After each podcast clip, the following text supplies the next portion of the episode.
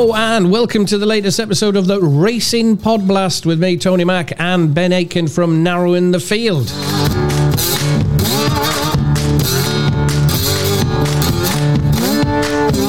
And we're off to Ascot for this week's Pod Blast episode, covering three of the handicaps set to run on their Saturday card. Two over hurdles and one over the Ascot fences. And then, as always, it's up to Scotland we go for our football tricksy battle, top, middle and bottom. It's not looking good, gang. It's not looking good. But racing first, as always, and to Ascot, starting with the 225, the Class 2 handicap hurdle over 2 miles, 3.5 furlongs. And it's welcome along to me old mate, Ben. And can you start us off with that one, mate?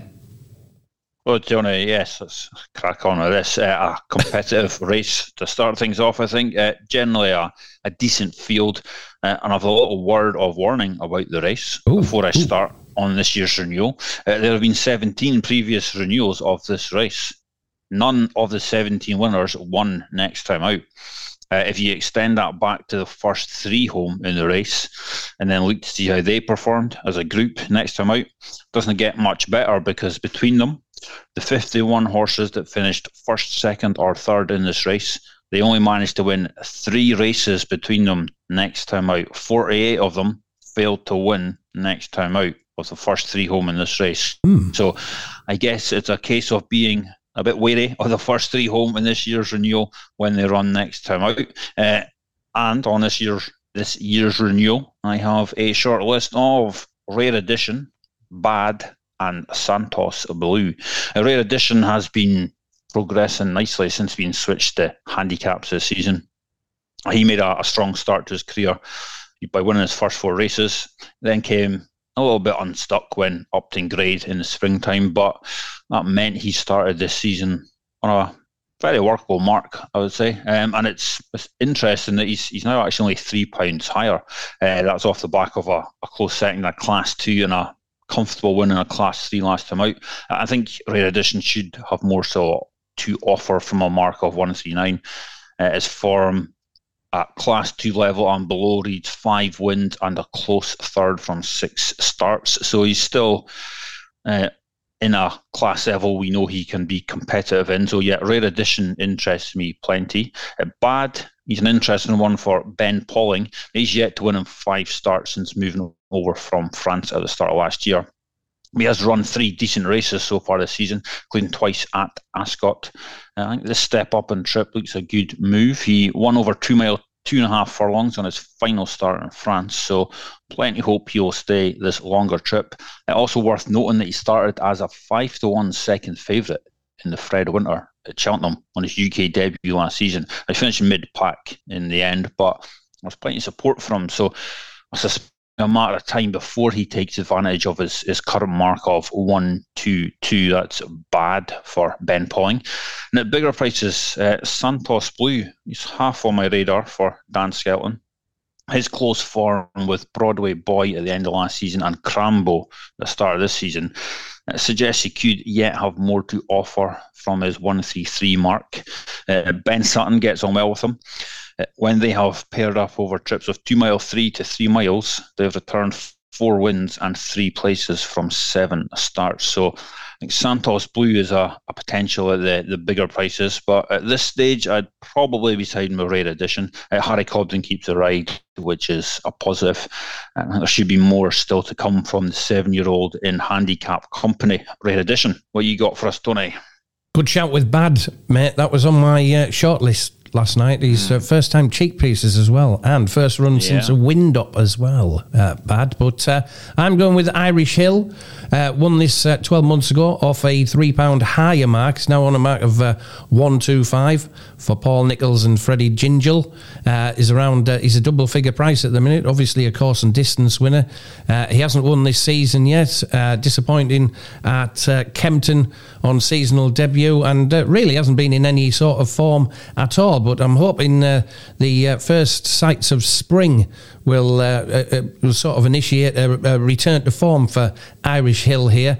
It keeps the blinkers on, and he's won the last twice. That Bryony Frost and Harry Cobden have ridden the last twice. Freddie Gingell claims 5 here. So I find Irish Hill defending his title here quite interesting. I've also got Sam with you on Santos Blue, mate, for the Skeltons, and Ben Sutton keeps the ride and claiming 7.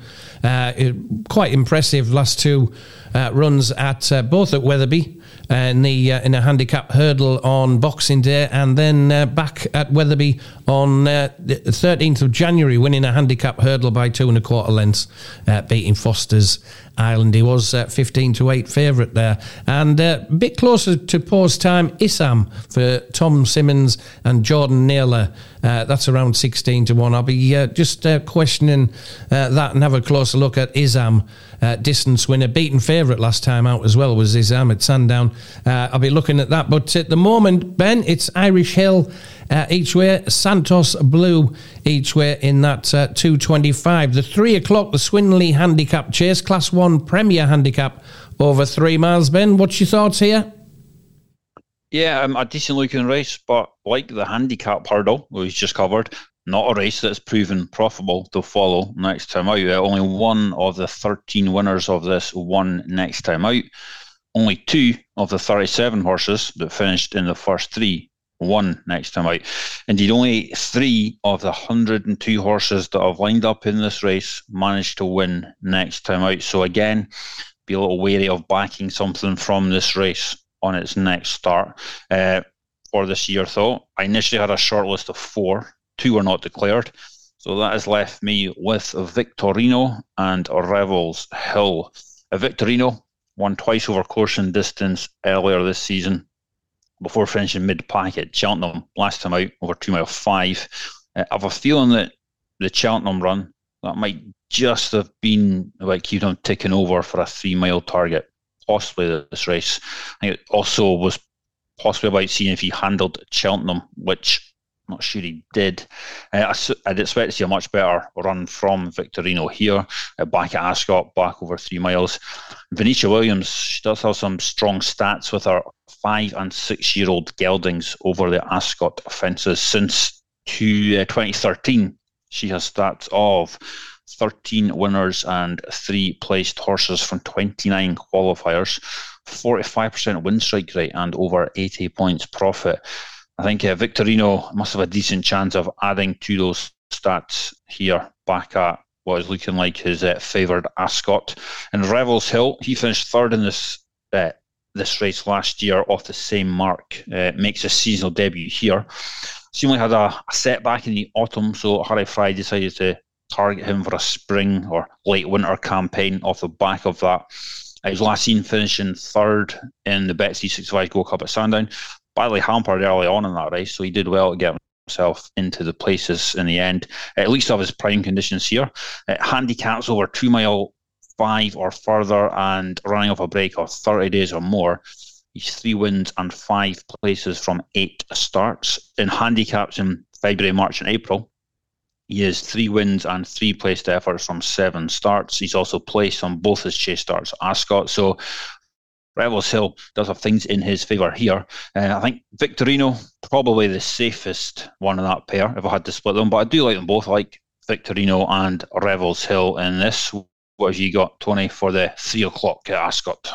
Yeah, I've I too had 4 down, and I've been left with two on the overnight declarations. Ben, I've got one at a bigger price, Do Your Job, which is quite interesting here because it's made a move. It won last time out on Boxing Day at Weatherby over 2 mile 3.5 furlongs, handicap chase there, 1st of 5, beating Our Jet, returning at odds of 100-30. Paddy Wadge, who's riding very well at the minute for Lucinda Russell, and it's moved to Charlie Longsdon in the couple of months since that race. So Do Your Job. Lily Pinchin in the saddle there on debut for Charlie Longsdon. That's around 10-1. I see in front of me here on the screen it's gone from 16s, which is probably yesterday, 14s, and now 10s. Best price 10s at the moment. The other one is Shan Blue. Looks like I'm having a bit of a Skelton day tomorrow, on Saturday rather. Skelton's once again teaming up. Dan Skelton, Harry Skelton in the saddle, gelding by Shan 2, who's a 10-year-old now. Shan Blue's distance winner, has put a couple of disastrous runs behind him at Cheltenham and Chepstow when pulling up. Well, the pull up at Chepstow was in the Welsh Grand National, and he was also pulled up on seasonal debut over hurdles at Cheltenham in November. He showed a little bit better at Ascot on just before Christmas, finishing third of 7, but he was only beaten 3/4 the length there behind Triple Trade. So Shan Blue tomorrow, with his cheek pieces still on, Dan Skelton, Harry Skelton in the saddle, around 15/2, and keep an eye on Do Your Job on debut for Charlie Longsdon. That's in the 3 o'clock at Ascot tomorrow. On to the 4:10 at Ascot, box for kids handicap hurdle, class 3 event over 2 miles, 7.5 furlongs. Ben, your thoughts on this one? Yeah, tricky looking race, I thought. I initially had a short list of 4 for the race. 3 were not declared at final decks. Left me with 1 by, so I had another little dig around. I settled on a loose short list of Coco Mademoiselle, who was the original one from my 4, Mount Fuji Park and Havelia. Coco Mademoiselle, she makes her handicap debut here. I think the opening mark of 1-2-1 looks fair enough.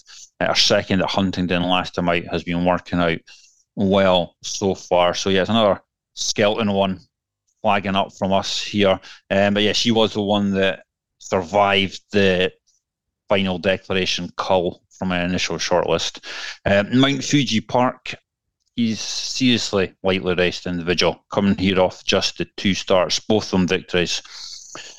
He's also engaged in the Grade 2 Haydock on Saturday, and he's also still in the Albert Bartlett at the Cheltenham Festival. So they must have plenty of hope he's better than a handicapper and some way better than his mark of 1, 2, 3. So he would need some serious consideration if they came here instead of Haydock, Mount Fuji Park. And Havelia benefited for the step back up and trip last time out, and also for Harry Cobden jumping on board for the first time. He only went up £4 for that victory, which I think looks lenient enough. Cobden stays on board for this assignment as well. The horse is also placed in a Class 2 juvenile hurdle at Ascot last season, so he looks to handle the track well enough. And I think he's got a solid chance here of backing up his win last time out. And no prices up at the minute for this race, but Coco Mademoiselle and Havelia are 2 that I like. I think if Mount Fuji Park turns up, I think he's going to have to be high on the radar as well. But yeah, Coco Mademoiselle and Havelia. Tony, where are you at with this one? Same here, mate. I had 5 on the short list, and I have been left with Coco Mademoiselle to win this one. A mare by Doyen out of presenting mare, gelding mare rather. The Dan Skelton, Harry Skelton teaming up once again. Winner of a point. Back in January 2023, won on Rules debut, Weatherby bumper back in last April, and won a maiden hurdle in November on second seasonal start. Coco Mademoiselle for me in that one, Ben, without a doubt. Winning, won at Lingfield as well as the 4/7 favourite. Beaten last time out at Huntingdon, 2 lengths in a race that, as you say, has worked out quite well. As disappointing as the 3-1 on favourite there, so don't go steaming in on Coco Mademoiselle, but with fingers crossed, and both have she's turned out on top of our lists here for tomorrow in the 4:10 at Ascot, the handicap hurdle over 2 miles, 7.5 furlongs. Okay, it is the Racing Pod Blast. It's time for top, middle and bottom.